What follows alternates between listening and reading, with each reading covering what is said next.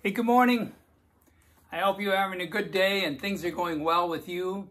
Uh, this uh, pandemic seems to be heading on, going and going, so we're glad that you could join us, and hopefully we're going to keep this up and having this go- happen. Uh, but I'm happy that you could be with us today. Had, did you know, I mentioned some time ago, did you know that Jesus prays for us? I don't know if you knew that, but he does. In fact, there's a prayer about us in John 17. And he's praying for his disciples just before he leaves, that their Lord will be with them through the trials that are coming. But there's an interesting thing at the little end in verse 20, it goes on and said, My prayer is not for them alone, meaning the disciples and the followers that were there. I pray also for those who believe in me through their message and from the message of the apostles and the disciples as they gave them in the gospels. That all may know uh, that all may be one. Father just as you and me and i are one. May they also be in us so that the world may believe that you sent me. I have given them the glory that you gave me that they may be one as we are one i and them and you and me so that they may be brought into complete unity then the world will know that you sent me and has loved them even as you have loved me. I, I read that passage and I go, that, that's so nice because it shares with us how God loves us, how God makes that happen.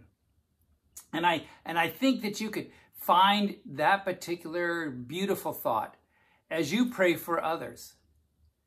Christ prays for you, and you could pray for others. But you need to put your mind as how God would look for others and not just feel sorry for them, but that you would love and care for them, which gives us a response of what to happen. Instead of just being standoff and say, oh, I feel so sorry for them, God will give the response to them. I used to work for an ambulance company when I was a uh, in college, and every summer I would be uh, an attendant and go out on the ambulance calls. Lots of calls, lots lots of things, lots to lots of car accidents. And I remember that sometimes we would go in them to these to these accidents, and there would be a crowd of people standing around the car, um, looking, looking, looky loos, we call them, um, as they went. But they weren't looking for me to just sit and watch. They were looking for me to climb into the car and to help the person that was injured. I remember doing that many times, climbing in the car, helping people get out of their cars, get, get and taking them to the hospital. Not to just be someone who is a bystander, but someone who is helping. Yes, some of those times were scary. Sometimes they were, uh, but you felt the call of duty to go and do what you needed to do because they were calling upon you to help.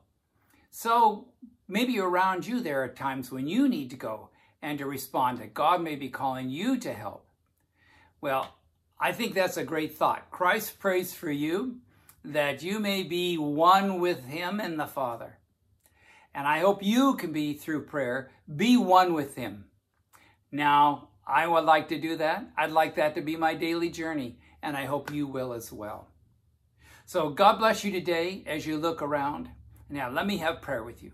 Dear Father, I thank you so very much for being with us today. I thank you for encouraging us and drawing us and I thank you for praying for us. But help us to be one with you. Help us to draw close to you, and we will know that our actions reflect your will to others, that we can be loving and kind and helpful. I thank you for that in Jesus' precious name. Amen. All right, I just posted a uh, video just a little bit ago that's going to be on um, Bible 101, the second slot, the second uh, lesson le uh, session. So please tune that in. If you find it, maybe recommend it to others. Like it if you like it and help it. Ask questions if you want. This is going to be a series I'm going to do to help. And uh, please feel, feel free to respond. We're happy. Send in prayer requests. We'd like to hear from you as well.